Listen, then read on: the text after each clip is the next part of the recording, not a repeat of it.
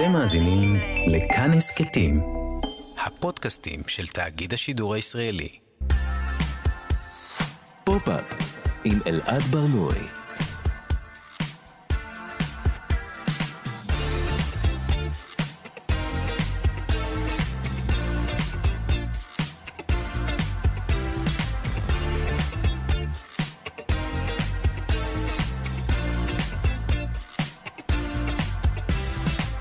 שלום, בוקר טוב, כאן תרבות, אתם על פופ-אפ. בכל שבוע אנחנו מדברים כאן על התרבות שמעניינת באמת. כל יום חמישי בשעה 10 ב-105.3 ו-104.9 FM. ניתן להזין לנו גם כהסכת, באתר של כאן, ביישומון של כאן, וביישומוני המוזיקה השונים. איתי באולפן מפיקת התוכנית עיר וקסלר, על הביצוע הטכני שלומי יצחק. אני אלעד בר-נוי, בואו נתחיל.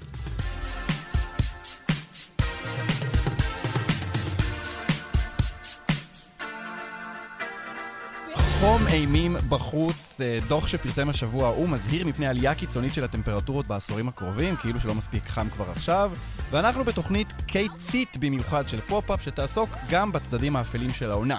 למשל, מה הקשר בין דבר כיפי כמו חופשה בהוואי ובין קולוניאליזם? ננהל פה דיון בעקבות הסדרה הלוטוס הלבן. סרטי הקיץ ממלאים את בתי הקולנוע, וזו הזדמנות טובה בשבילנו לשאול איך סרטי הקומיקס הפכו לחלק כל כך מרכזי בתרבות שלנו. וגם למה למרות ההתחממות הגלובלית והמעלות המטפסות, אנחנו עדיין מתייחסים לשירי קיץ כאל כלילים וכיפים. היום בגנום התרבותי ננסה להבין מה התרבות ניסתה להגיד לנו כל הזמן לגבי הקיץ. אבל לפני כל זה, האולימפיאדה נחתמה השבוע, וחוץ מכמה מדליות זהב, זכינו גם בשיר חדש של The Weeknd לכבוד האירועים האולימפיים, ונאזין לו עכשיו. The Weeknd, Take My Breath.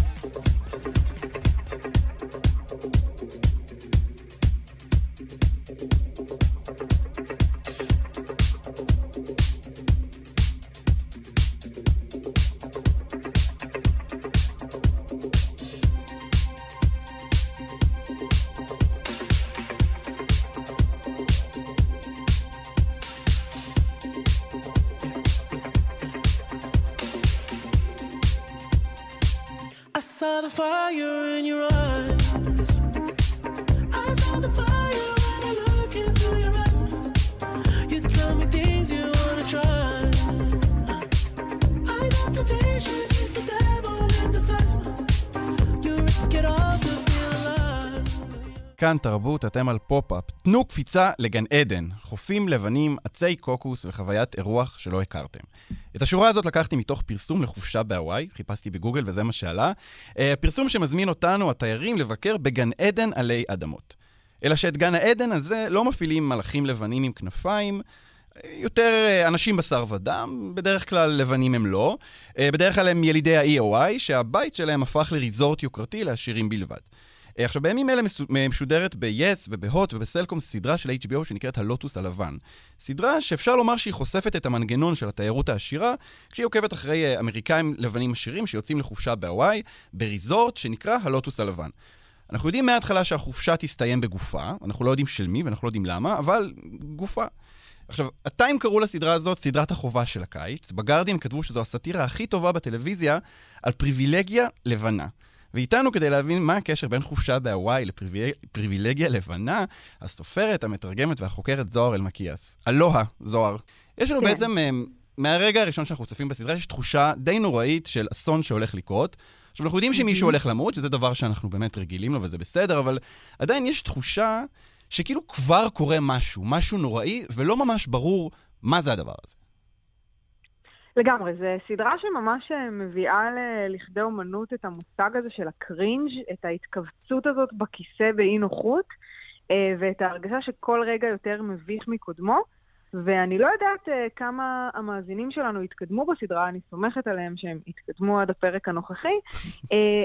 הסדרה לא נותנת לנו את הממתקים האלה של להבין מה בכלל התעלומה הזאת שנשתלה ברגע הראשון, ובמקום זה היא פשוט מעמיסה עלינו עוד ועוד רגעים איומים שבהם אתה פשוט מקווה שהאדמה של הוואי תיפתח ותבלע את כל הדמויות, ואותך איתם. אז מה, מה זה הרגעים האיומים האלה? מה, מה בעצם, למה זה גורם לנו להרגיש כל כך רע? אז זהו, אז אני חושבת שנורא קל אה, לראות את הדברים הבהמיים והמגעילים בעולם התיירות כשאנחנו מדמיינים, את ה... מדמיינים אה, תיירות המונים כזאת, אה, שדורסת והורסת ו... אה, ומעמיסה עוד ועוד אוכל על, ה... על הצלחת. מה שיש לנו בסדרה זה פשוט אה, יותר בופה של פאסיב אגרסיב, הייתי אומרת. אה, התיירים העשירים, הלבנים, הפריבילגיים האלו, משפחות שפשוט, וזוגות שפשוט ממררים אחד את חיי השני כל הזמן, עם איזה חוסר מודעות מוחלטת לכל התשתית שמאפשרת להם אה, לנפוש ככה.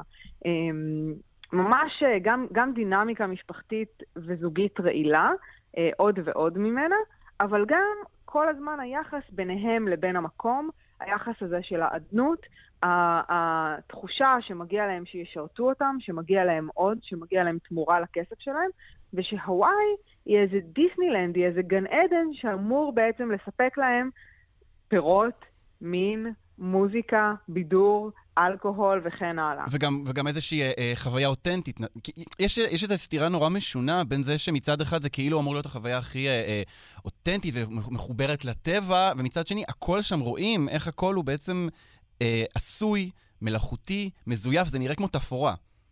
לגמרי, הוואי גם לגמרי משחקת על התפר הזה בדמיון של אנשים בין מקום שהוא באמת אה, אקזוטי, פראי וטבעי, לבין זה שזה בעצם סוג של מגרש משחקים שנורא תוחם את הטבע לשירות התיירים. יש את הרגע הזה שבו אה, האבא והבן אה, של אה, משפחת אה, מוסבכר הבלתי נסבלת אה, רוצים לעשות, אה, לצאת לצלול, וה, וארמנד, אה, מנהל המלון, אומר להם, אה, כן, נראה לי שנשארו קצת דגים במפרץ, או משהו כזה. Mm. כאילו, אנחנו אלה שהחרבנו פה את המפרץ בשבילכם, אבל עכשיו אתם, אנחנו כאילו אמורים להעמיד פנים שאנחנו בטבע ושיש דגים לראות.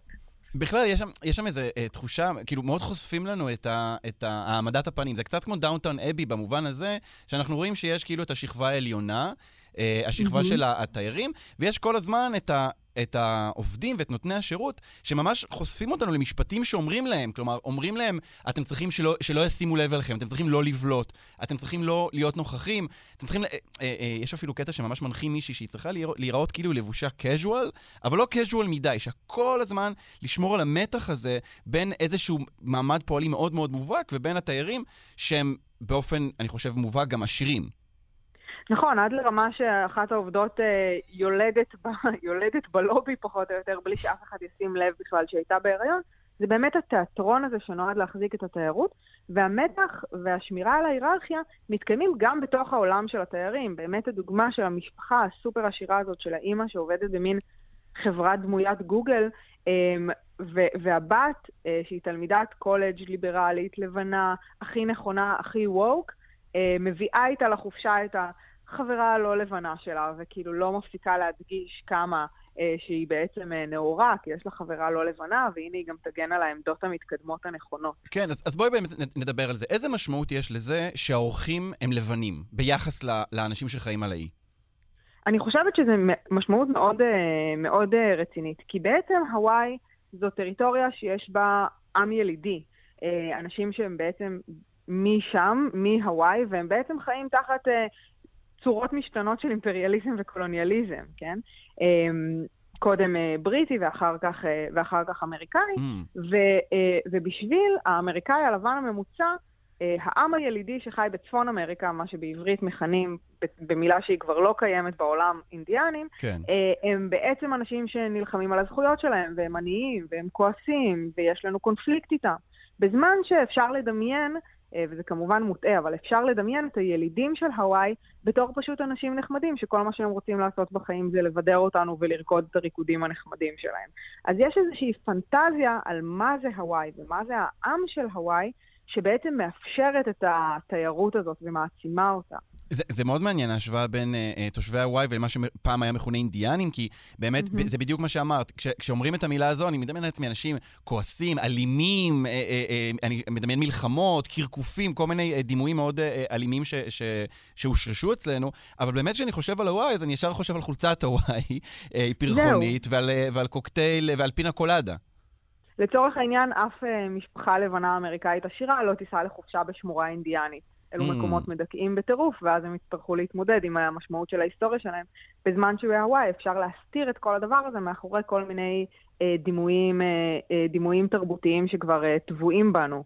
אה, אבל צריך לזכור שהוואי זו גם טריטוריה מאוד מאוד אפלה, עם היסטוריה צבאית, כלומר זה מקום, פרל הרבור, כולנו לפחות נכון. ראינו את הסרט. נכון. אה, אז, אז זה גם מקום שיש בו כל הזמן דברים שרוכשים מתחת לפני השטח, וסוגיות אקולוגיות מאוד מאוד עמוקות.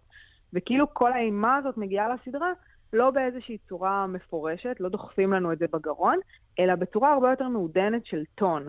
אתה כל הזמן תוהה מאיפה תבוא האימה, ואז פשוט אי שם בפרק 4-5 אתה משלים עם זה שהאימה זה הקולוניאליזם, פחות או יותר. האימה זה באמת האנשים עצמם, זה הם. אבל אני רוצה לשאול אותך, אנחנו, אנחנו בעצם, כן. אנחנו מדברים בצורה, יש לנו, אפשר להגיד, טון ביקורתי כלפי כל הדבר הזה, ו- ונראה לי שגם הסדרה מביאה באמת איזשהו טון ביקורתי ושיפוטי, אבל, אבל אפשר גם להסתכל על זה אחרת. כלומר, אולי אפשר להסתכל על זה כ... אה, יש שם אנשים שחיים באי, ובאים אנשים בעלי אה, אמצעים, והם בסך הכל נותנים להם פרנסה. כלומר, האנשים האלה עובדים ב- ב- בעבודה. מכובדת, באים אנשים ומשלמים להם. אה, אפילו בסדרה אחת האורחות רוצה לעזור ל- ל- לאחת העובדות ב- במלון לפתוח עסק משלה. אז כאילו סך הכל, למרות כאילו הפערים האלה, אפשר אולי לדמיין את זה כמצב אידיאלי, כ- כעזרה של אנשים בעלי ממון לאנשים אה, עניים יותר. אז זהו, אז גם כולנו יודעים איך זה נגמר, כמו במקרה של בלינדה וטניה בסדרה, גם במציאות לרוב האנשים העשירים לא עומדים בהבטחות שלהם לאנשים העניים, והם יותר נהנים להשתעשע באפשרות של לאמץ איזה עני ולפתוח לו איזה פרויקט, מאשר באמת לעשות את זה במציאות. אה, אבל גם אני חושבת שזה זה טיעון שאפשר להרחיב אותו כמעט לכל דבר בעולם. גם אני כשאני רוכשת נעלי אדידס, וברוך השם אני רוכשת, רק נותנת פרנסה לילד סיני בן 12 שתופר אותם. כלומר, הכלכלה הגלובלית היא כלכלה של ניצול, אה, ויכול להיות שנוצרים איזה שהם מפגשים מאוד מאוד ספציפיים שהם פחות נצלניים, אולי אפילו נעימים, אנושיים או אינטימיים, אבל כל הדבר הזה מתקיים בתוך איזושהי מסגרת רחבה של תיירות. ומהי תיירות אם לא ההנחה? שיש שני סוגים של אנשים בעולם, Mm. אנשים שיוצאים לחופשה ואנשים שמשרתים אותם בחופשה. וואו. אז בעצם כאילו בשביל ליהנות מחופשה, צריך איזושהי מידה מסוימת של עיוורון. אה, לחלוטין, לחלוטין. כתבה על זה יפה, ג'מייקה קינקייד, אה, סופרת מאנטיגואה, אה, אי קריבי, אה, ש, שראתה מקרוב מה התיירות הזאת עושה ומה היא עושה על האי שבו היא גדלה. Um, והיא כתבה על זה ספר קטן שקוראים לו מקום קטן, שיצא בהוצאת לוקוס ובתרגום של רון המשיח, ואני אשמח לקרוא לך ממנו כמה משפטים. אז בואי נשמע קטע של ג'מייקה- קינקייד. Um, היא כותבת ככה, דבר מכוער, זה מה שאתה כשאתה תייר. דבר מכוער, ריק וטיפש. חתיכת זבל שעוצרת פה ושם כדי לבהות בזה ולטעום מההוא, ולעולם לא יעלה על דעתך שהאנשים שחיים במקום שעצרת בו זה עתה לא סובלים אותך. שמאחורי הדלתות הסגורות שלהם הם צוחקים על המוזרות שלך, הם לא אוהבים את חיתוך הדיבור שלך. הם נקראים מצחוק שהם מחקים אותך, כפי שהם מדמיינים שאתה נראה כשאתה עושה פעילות גופנית יומיומית כלשהי. הם לא אוהבים אותך. המחשבה הזאת לא עולה בדעתך באמת. ובכל זאת אתה מרגיש קצת לא נוח. ובכל זאת אתה מרגיש קצת לא במקום. אבל הבנאליות של חייך מוחשית לך מאוד. היא הובילה אותך לקיצוניות הזאת. לבלות את ימיך ואת לילותיך בחברת אנשים שבזים לך. אנשים שאתה לא באמת אוהב, אנשים שלא היית רוצה שיהיו השכנים שלך. ובאמת בלוטוס הלבן אה, יש איזו הרחבה של הדבר הזה. האנשים שלא אוהבים אותך באמת ושאתה לא רוצה לבלות איתם הם לא רק נותני השירות, אלא גם המשפחה שלך עצמך. יש פה משהו מאוד קיצוני, כלומר, היא אומרת, אה, אה, דבר מכוער, זה מה, מה שאתה כשאתה תייר, דבר מכוער, ריק וטיפש, חתיכת זבל שעוצרת פה ושם. כד... עכשיו, אה, אה, זה, זה, זה דימוי אה, מאוד מאוד קיצוני, אני חושב, אה, אה, מהמם. שאנחנו לא רגילים לראות מנקודת המבט באמת של הילידים, אה, אבל... כש, כשאני מסתכל למשל אה, על, על, על דימויים תרבותיים של תייר, זה כמעט תמיד נראה ככה. כאילו, אה, אה, יש את, ה, את, ה, את הספר, אה, נראה לי שהוא ספר כבר די, אה, אה, אה, אפשר להגיד מיתולוגי כמעט, של דיוויד פוסטר וואלאס, שנקרא משהו כיפי לכאורה, שלא אחזור עליו לעולם. שזה זה מהמם. בעצם, זו מסע קצרה שהוא מתאר שם שת תענוגות בקריבים, שבעיניים שלו הופכת להיות אה, ממש סיוט מהגיהנום. ו- ובעצם אנחנו, אנחנו מבינים שהדבר הזה, שהוא נראה לנו כל כך טבעי, כל כך פשוט, מה, נוסעים לחופשה בקיץ, זה, זו עמדה שמעמידה אותנו באור איום ונורא. לגמרי, ואני חושבת שבאמת עם דיוויד פוסטר וואלאס קצת יותר קל אה, לחשוב על התיירות ההמונית הזאת, על מאות אנשים דחוסים על אה, סירה, זה באמת לא הדבר הכי פוטוגני שאפשר לחשוב עליו, אבל בסדרה מראים לנו שגם אלה ששותים שמפניה ורוצים לישון בפנטהאוז הכי יוקרתי, הם גם, אה, הם גם בסך הכל די, די הופכים להיות יצורים, יצורים מגעילים נורא. אה, ובמיוחד אני חושבת שווה לחשוב על זה בשנה הזאת שבה אנחנו כולנו משתוקקים לחופשות, גונבים חופשות איפה שרק אפשר, אמ, מה המשמעות היותר רחבה של הדבר הזה שנקרא תיירות? מה הפרמיס? מה הנחת המוצא כשאנחנו שמים את, אה, שמים את כף רגלינו אה, בארץ זרה? אמ, ומה מאפשר את כל התיאטרון המשונה הזה? אבל, זה- אבל זה גם מייצר איזה מלכוד, אני חושב. בסופו של דבר, כאילו, זה או שאני אה, אצא לאיזה מדינה, מדינת עולם שני או שלישי, ויסתכלו עליי בנקודת המבט הזו, או לא לצאת. כלומר, זה, זה כן מייצר איזשהו מלכוד, ל, ל, לפחות לאנשים מהעולם הלבן, המערבי, שמה הם אמורים. לעשות עכשיו? זהו, אני לא חושבת שיש מוצא מהדבר הזה. כלומר, Mm. גם אם היית אומר לי, כל החופשות שלי עכשיו הן חופשות שבהן אני בונה בקתות אה, לאנשים שאין להם איפה לגור, אז הייתי אומרת לך, וואו, אתה פשוט זבל של בן אדם.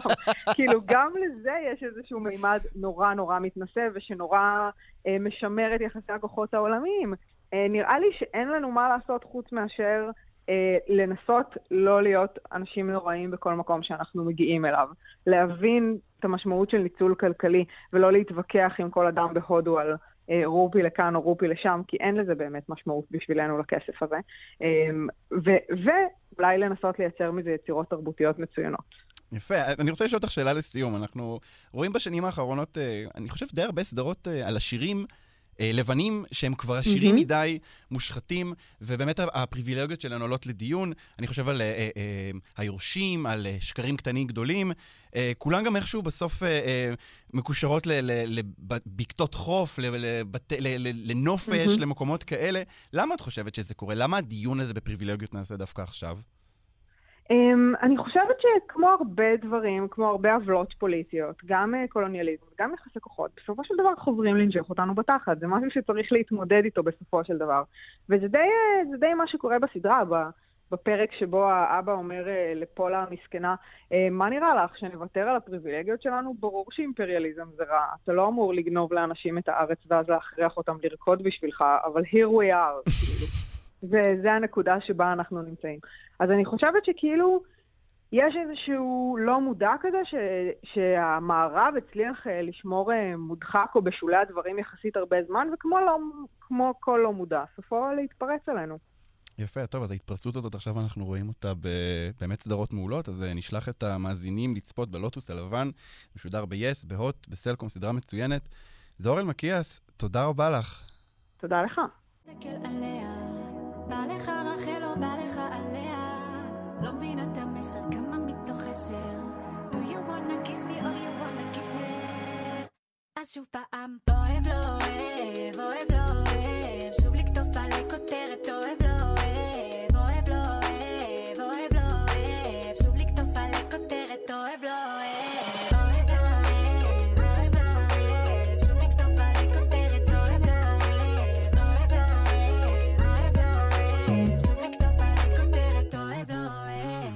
מסתכל עליי או מסתכל עליה, בא לך רחל או בא לך עליה, זו הייתה נונו עם שיר חדש, אחרי בנים, היא חזרה עם אוהב לא אוהב, שיר מעולה בעיניי. אה, כאן תרבות, אתם על פופ-אפ, ואנחנו עכשיו ננסה להבין קצת מה הם שירי קיץ. האם בלילות הקיץ החמים שום דבר לא קורה, או שכל קיץ קורה דבר מה? אה, ננסה להבין למה שירי קיץ עדיין נחשבים שמחים וכיפיים, כשהקיץ בעצמו הולך ונעשה מסויט משנה לשנה. בואו נצא לדרך. הגנום התרבותי. חם בחוץ. אני לא יודע אם שמתם לב, אבל חם בחוץ. ונדמה שהמילים גל חום, או אפילו גל חום קיצוני, כבר איבדו ממשמעותן. ככל שמשנה לשנה הטמפרטורות עולות, החום מקצין, ומה שפעם הייתה התקופה הכי כיפית בשנה, תקופה לצפות לה ולחכות לה, הפך לזמן שקשה לשרוד אותו. ובכל זאת, כשאנחנו חושבים על שירי קיץ, עולה לראש משהו כזה.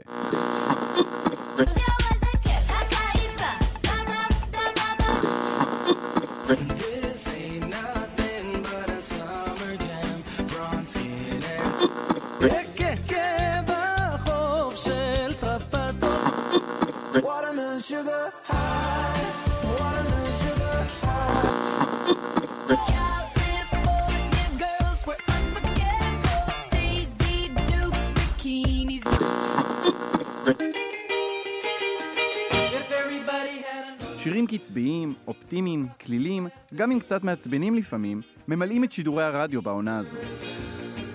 גם כשמדברים על סרטי קיץ, הכוונה היא בדרך כלל לסרטים כלילים וכיפים. סרטים שמתאימים לצפייה בחופשה. אבל למרות הז'אנר הזה של שירי קיץ או סרטי קיץ, בכל זאת נראה שהתרבות כבר מזמן יודעת שהקיץ מזמן איתו הרבה דברים חוץ מריקודים בחוף וקוקטיילים צוננים. ואולי כבר שנים שהיא פשוט מנסה להזהיר אותנו.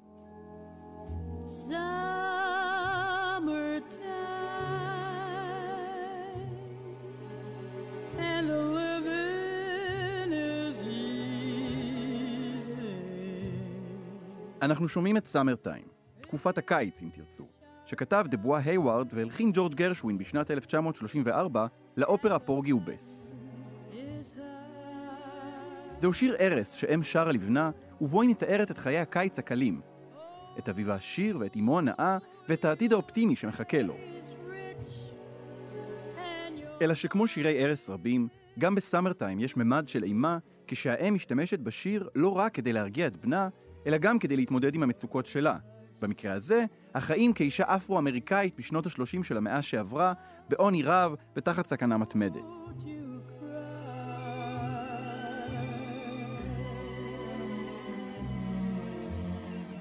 סאמרטיים בוצע אין ספור פעמים מאז שפורגי ובס עלתה ב-1935. למעשה, עם למעלה מ-25 אלף ביצועים, סאמרטיים הוא ככל הנראה השיר שזכה להכי הרבה גרסאות כיסוי אי פעם. Rise. לא כל הביצועים מצליחים לעמוד על האירוניה החריפה שבמילים, בהבטחה שיש בקיץ, שמאחוריה מה שנדמה כמו טרגדיה צפויה מראש. יש הרבה שירים כאלה, ששרים על הצדדים הלא כל כך מחויכים של הקיץ, שמבקשים להזכיר לנו שגם בעונה הזאת קורים דברים רעים, ואולי אפילו יותר מבעונות אחרות. לדוגמה, השיר אמצע התמוז של נעמי שמר, שנפתח בשורה המפורסמת עצוב למות באמצע התמוז. או הקיץ האחרון של שפיות זמנית, שמשתמשים שניהם בפירות הקיץ הבשלים ובבוסתנים הקדושים כדי להדגיש את הניגוד בין הטרגדיה של המוות ובין שמחת הקיץ. I never dreamed you'd leave in summer. גם I never dreamed you'd live in summer, מעולם לא חשבתי שתעזבי בקיץ, של סטיבי וונדר, משתמש בניגוד הזה כדי לבכות על מערכת יחסים שהסתיימה באמצע הקיץ. אגב, וונדר שר את השיר הזה בלוויה של מייקל ג'קסון ב-2009. I thought the cold אפשר לראות את הצדדים האפלים של הקיץ גם בספרות, כשחופשה לחוף היא לעיתים קרובות מצע להתרחשויות האיומות והמסוכנות ביותר. שלום לחצבות של פרנסואז סגן, מוות בוונציה של תומאס מן, ואפילו נוכח הים של דוד פוגל, מתרחשים כולם בזמן חופשת קיץ, כשקריאות השכפים ורעש המטקות רק משמשים רקע לטרגדיות נוראות. וזו לא חייבת להיות חופשה. בכפרה של איין מקיואן, פשע אלים מתרחש בשיאו של גל חום, וכמובן הזר של אלבר קאמי, שבו גיבור הספר מרסו רוצח אדם בגלל השמש. כך במילותיו. מה שהיה היה, גם בקולנוע ובטלוויזיה, סרטים וסדרות כמו אני והחבר'ה משנת 86, קשר דם בנטפליקס, או אפילו הלוטוס הלבן של HBO שמשודרת בימים אלה, משתמשות בקיץ בתור רקע לעלילות מלאות אלימות וסודות. מה שהיה היה. למרות החופש ולמרות השמש שזורחת עד מאוחר, ואולי דווקא בגללם, בתרבות הקיץ הוא לעיתים קרובות זמן של סכנה ותאונות. קיץ יפה אחד, לבד איתך לבד בקיץ. גם במסורת היהודית, תקופת בין המצרים, שלושת השבועות שבין י"ז בתמוז לתשעה באב, נחשבת למסוכנת מאוד. ימים שבהם מוטב להיזהר ולהימנע מהליכה לים ומנסיעות. אבל לא מדובר רק בסכנות האורבות בתקופת הקיץ. הסיבה שהשירים והספרים והסדרות האלה אפקטיביים כל כך, היא בשל הפער בין הציפיות ובין המציאות. כי נדמה שיותר מכל, הקיץ מסמל ציפיות. את התוכניות ששמרנו במגירה כל השנה באפלה, וכעת יוצאות לאור. אלא שהאור הזה הוא אף פעם לא בדיוק מה שתכננו. Kiss me hard before you go. Summertime sadness. אבל נראה שדברים הולכים להשתנות, כי התפיסה שלנו את הקיץ הולכת ומשתנה. הטמפרטורות העולות משנה לשנה, השרפות שהולכות ונעשות אדירות, והתחושה הכללית שהעולם בוער, לא ממש מסתדרים עם התדמית השמחה והאופטימית של הקיץ. זו שעדיין איכשהו משתמרת בשירי הקיץ המוכרים. מעניין יהיה לראות כיצד שינויי האקלים ישפיעו על כתיבת השירים, כי שירי הקיץ מהסוג שאנחנו מכירים לא יוכלו להחזיק מעמד עוד זמן רב. אולי בקרוב נתחיל לשמוע שירים שהפזמון שלהם הוא, כן, איזה כיף, החורף בא, בא, בא, בא, בא, בא, או כבר נמאס לי משרפות ונמאס ממכות שמש, או עצוב למות באמצע הכסלו, דווקא כשהמעלות הגיוניות ונעים בחוץ. ואולי בפעם הבאה שהתרבות מנסה לומר לנו משהו, כדאי לנו לנסות להקשיב לה.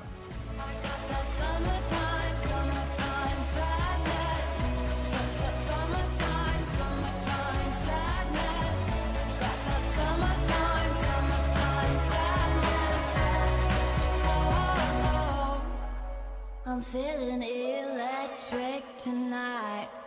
Cruising down the coast, going about 99.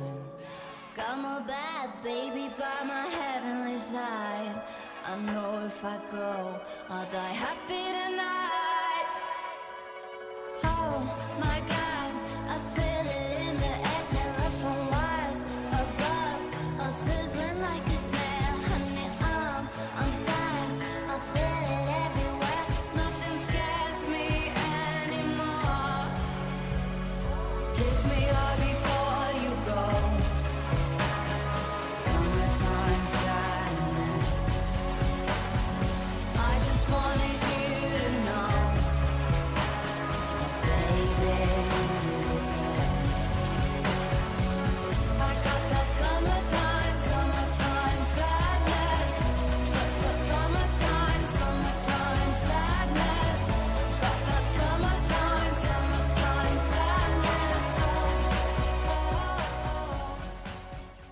כאן תרבות, אתם על פופ-אפ, זו הייתה כמובן לאנה דל ריי עם Summertime Sadness. אנחנו מדברים היום על קיץ, על summertime, ומה שמאפיין במידה רבה את הקיץ הם כמובן סרטי הקיץ שהזכרנו מקודם, כשאחד הז'אנרים הבולטים הם סרטי הקומיקס. בשנים האחרונות יותר ויותר סרטי קומיקס הולכים ותופסים מקום מרכזי בתרבות, בשיח, אה, ובימים אלה משודר בבתי הקולנוע יחידת המתאבדים.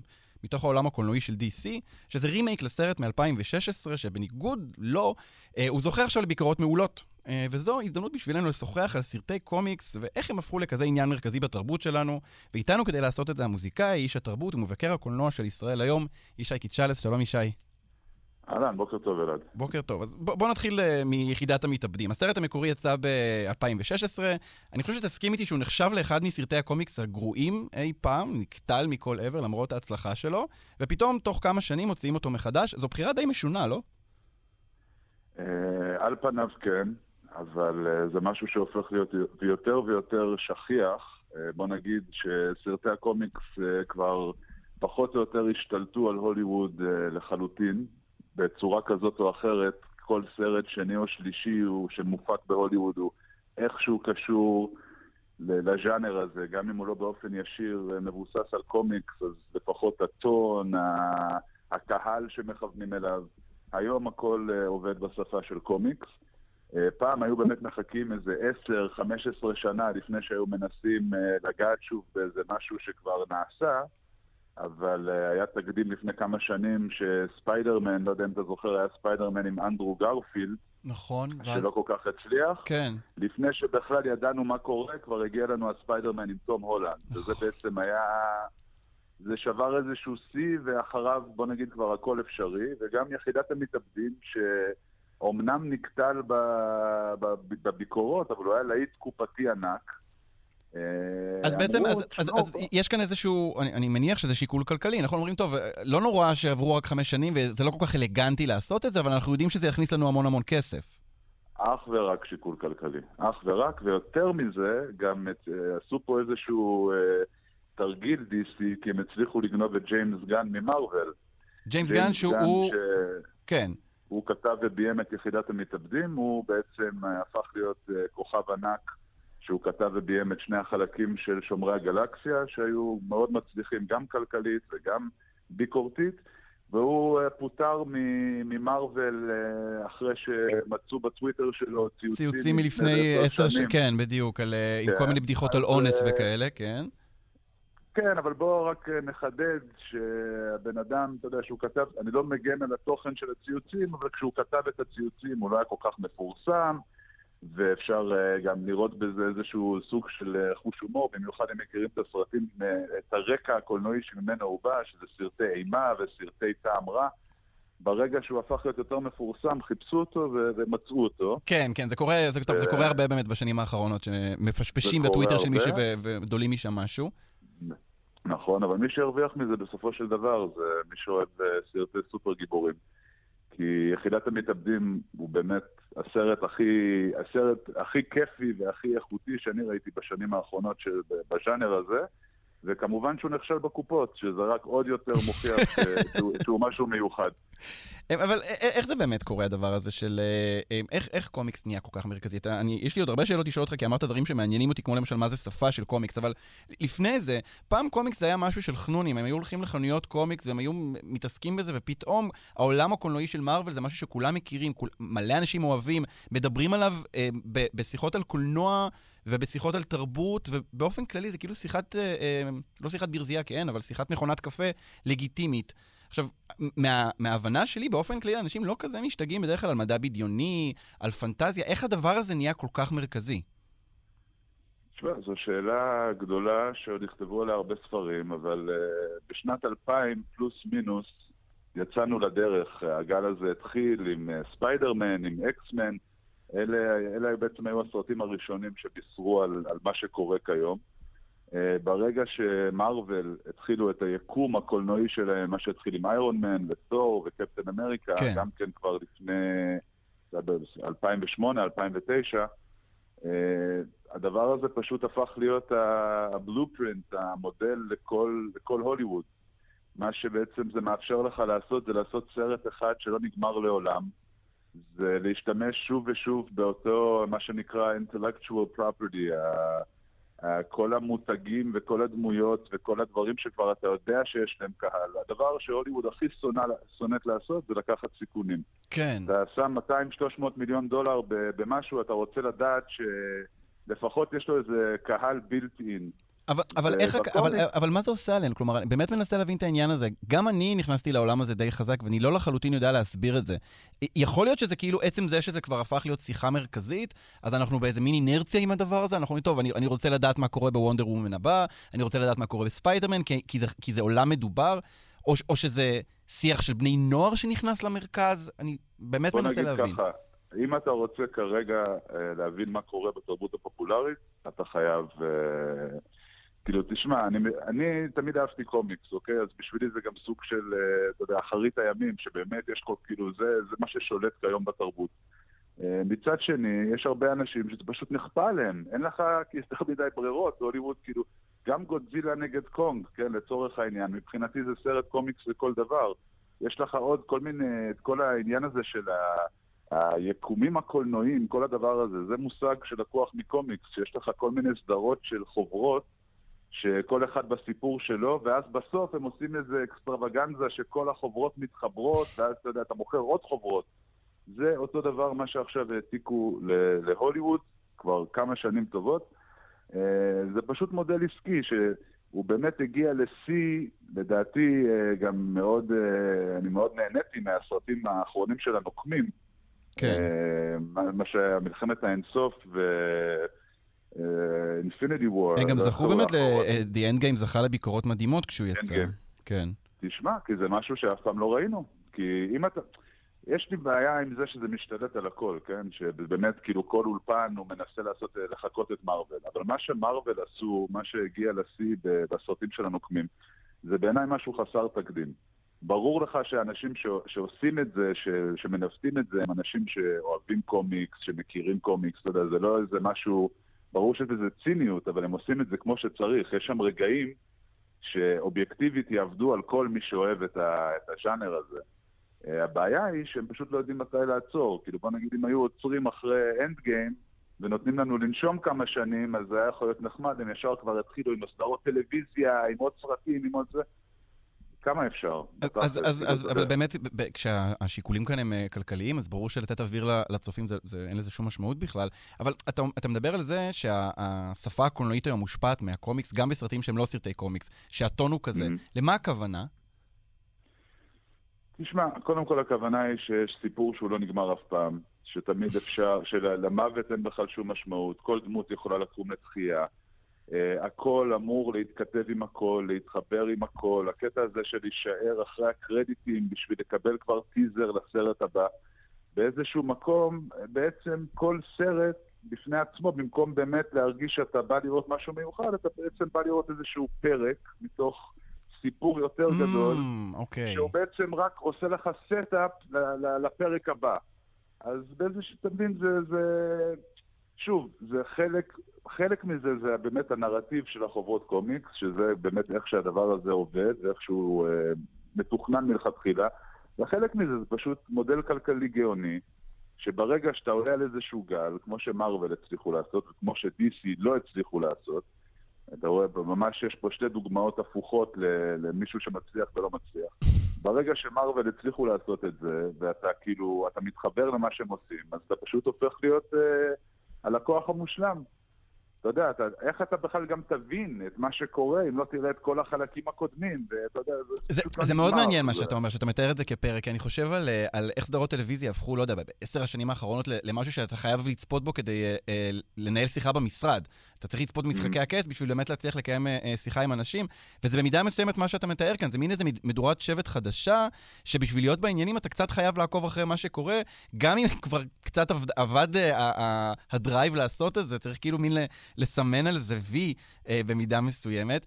אתה חושב, ישי, השפה של הסרטים האלה, אני יצא לי לראות ברצף, הזכרת מקודם את ספיידרמן, יצא לי לראות את ספיידרמן עם טובי מגווייר, ומיד אחריו, Mhm. את, ה- את הסרט האחרון, אני חושב זה היה, וממש שמתי לב לשפה שונה לחלוטין אה, מבחינת הטון. הסרט המקורי של ספיידרמן הוא היה כל כך כבד וכל כך רציני וכל כך אני הולך להציל את העולם, והסרט החדש, חצי ממנו היה בכלל...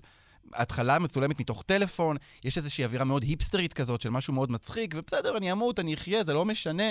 אמ, אתה, אתה חושב שזה מאפיין משהו בסרטי הקומיקס, שפתאום נכנסים טונים אירוניים וסרקסטיים כאלה לכל העולם הזה של אה, גיבורי על?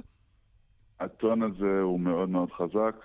מרוויל, אחד מהסימני היכר זה הקלילות, וזה הוואן ליינרים, ורוברט דאוני ג'וניור, ואתה יודע, עושים את זה בכיף. זה בדיוק גם היה ההפך ממה שניסו לעשות ב-DC, שזה היה מאוד רציני וקודר, ואתה יודע, דרמות ואופרות וכל מיני טרגדיות אה, מטורפות.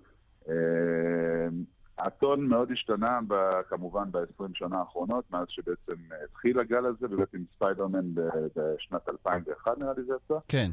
אה, הדברים מאוד מאוד השתנו. אני חושב שספיידרמן הוא סרט הרבה יותר אישי, שאפשר, אם אנחנו מתחברים חזרה ליחידת המתאבדים ולמה כל כך אהבתי אותו, אז זה פשוט שאתה נותן לתסריטאי סלאש במאי את המפתחות ואומר לו, תעשה מה שאתה רוצה, אנחנו סומכים עליך, אנחנו לא נפריע לך, אז uh, ככה אני רואה את הספיידרמן 1 ו-2, שביים אותם וכתב אותם סאם ריימי, מהמם. אה, שהוא בלי קשר אה, במאי גדול, וגם ג'יימס גן, שהוא בעצם הגיע לאיזושהי סיטואציה שב-DC נתנו לו עכשיו את המפתחות, אמרו לו תעשה מה שבא לך, שזה בדיוק ההפך ממה שהיה עד עכשיו ב-DC, מה שהיה ביחידת המתאבדים הקודם שהתערבו לבמאי, מה שהיה לזאק סניידר בליגת הצדק ובבטמן נגד סופרמן, שאחר כך גם שחררו את הגרסאות שלו של הסרטים, גם כן, רק בשביל עוד כסף, ויכולת לראות כמה רחוק הייתה התוכנית המקורית שלו ומה כפו עליו האולפנים. אז זה בדיוק מה שאני רוצה לשאול אותך, זה, זה ש, באמת שאלה לסיום שאני רוצה לשאול אותך על הדבר הזה. אנחנו מדברים על, אה, על אה, עולמות כלכליים, אני חושב, הכי גדולים שיש מבחינת הכנסות. הסרטים האלה מכניסים סכומים שאני אפילו לא, לא מדמיין. לפני המגפה, כרגע יש איזה שינוי מאוד מאוד אה, דרמטי, אבל לפני המגפה זה ללא ספק היה ה cash cow הכי גדול כאילו, ש... שאפשר למצוא בהוליווד. ואפשר גם להגיד שאולי עכשיו עם הכניסה לטלוויזיה, נכון? אה, דיסני פלוס מכניסה המון המון סדרות, יש לנו כבר את אה, לוקי ואת וונדר ויז'ן ועוד הרבה סדרות שהגיעו, כלומר, כן מצליחים להמשיך להכניס כסף כמה שאפשר, וגם אני מניח שה merchandise ממשיך לייצר אה, הכנסות. זה מנוע, זה מנוע אדיר, כן, עדיין. איך בתוך הדבר הזה, או האם בתוך הדבר הזה, במאי יכול להיות עותר? האם הוא באמת יכול להיות עם טביעת אצבע, להגיד מה הוא רוצה לעשות? האם הוא לא תלוי רק בהחלטות של מפיקים ושל כמה כסף הסרט הזה אמור להכניס לנו? אלעד, זו השאלה הכי, הכי מעניינת, הכי- שהכי מעניינת אותי כמבקר קולנוע וכמישהו שאוהב סרטים בלי קשר לכלום. אה, זה אפשרי, זה מאוד נדיר שזה קורה, אפשר, זה הופך להיות יותר ויותר נס כשדבר כזה קורה, אבל הוא לגמרי אפשרי. תסתכל, לא כל כך מזמן, כריסטופר נולן, שלושת סרטי בטמן שהוא עשה. כן, כן. אה, אה, ג'יימס אה, גן, שהוא עשה שומרי הגלקסיה. יש לך את אה, טאיקה וייטיטי עם אה, תור שלוש. יש לך כל מיני יציאות, אבל מצד שני, באותה נשימה, יש לך מישהו כמו אדגר רייט, שעבד על אנטמן, והחליט לפרוש. או פיל לורד וקריס מילר, שעבדו על אה, סרט של אה, מלחמת הכוכבים, והם יותר מדי יצירתיים ויותר מדי יש להם סגנון אישי, והם לא Mm. הסכימו להתכופף. גם כן הלכו, לפ... אה, הלכו לעשות את ספיידרמן אה, מימד העכביש במקום, שזה גם כן סרט שאפשר בהחלט לכנות אותו סרט אוצר. אה, תשמע, זה הופך להיות יותר ויותר קשה, זה קצת עצוב שבמאים כל כך מוכשרים ועם כל כך הרבה אה, יכולות מוכחות, צריכים בסופו של דבר להתכופף ו- ולעשות אה, מה שמכתיבים להם מלמעלה. אה, אבל יחידת המתאבדים זה באמת היוצא מן הכלל, ומי שאוהב את הז'אנר הזה של סרטי סופר גיבורים, זה לא סרט שמיועד לילדים אה, בהכרח, הוא מאוד אלים. מאוד, גופות אז, מכל אה, עבר ודם משפריץ בכל בכל נכון, סצנה. אבל, אבל, אבל אה, הוא נאמן למקור, הוא נאמן לחוברות שהוא מבוסס עליו, ובוא נגיד שב- שאחרי שרואים 50-60 סרטים כאלה ואתה חושב שאתה כבר לא, לא יכול להיות מופתע, אז הסרט הזה כן מצליח להפתיע, ורק על זה שווה לראות אותו. אה, טוב, אז אה, באמת אה, יחידת המתאבדים עכשיו בבתי הקולנוע. אני חושב, אנחנו מדברים כאן על, על גיבורי על ועל כוחות, ואני ממש מדמיין בתשובה שלך עכשיו את הכוח הזה של הכוח המניע של הכסף, ומולו את הגיבורים שהם היוצרים, הכותבים, ואני מקווה שהם יצליחו להתגבר על הכוח הזה. ישי קיצ'לס, המון המון תודה לך. תודה לך, אלעד.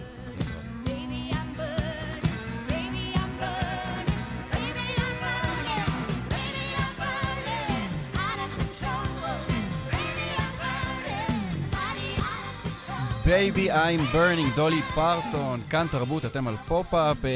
Burning לא רק בגלל שהעולם בוער וההתחממות הגלובלית, גם אה, אתמול אה, נודע שדולי פרטון הולכת לכתוב רומן ראשון.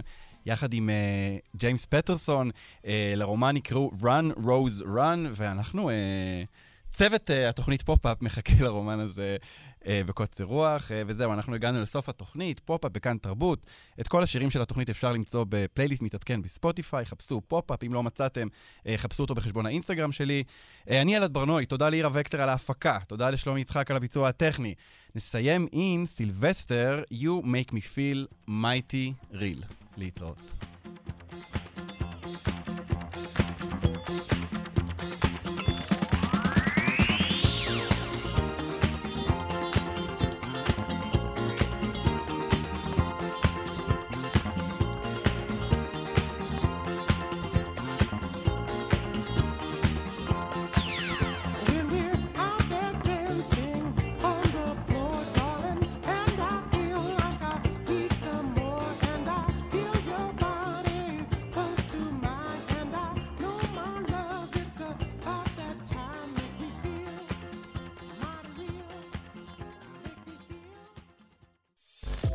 אתם מאזינים לכאן הסכתים, הפודקאסטים של תאגיד השידור הישראלי.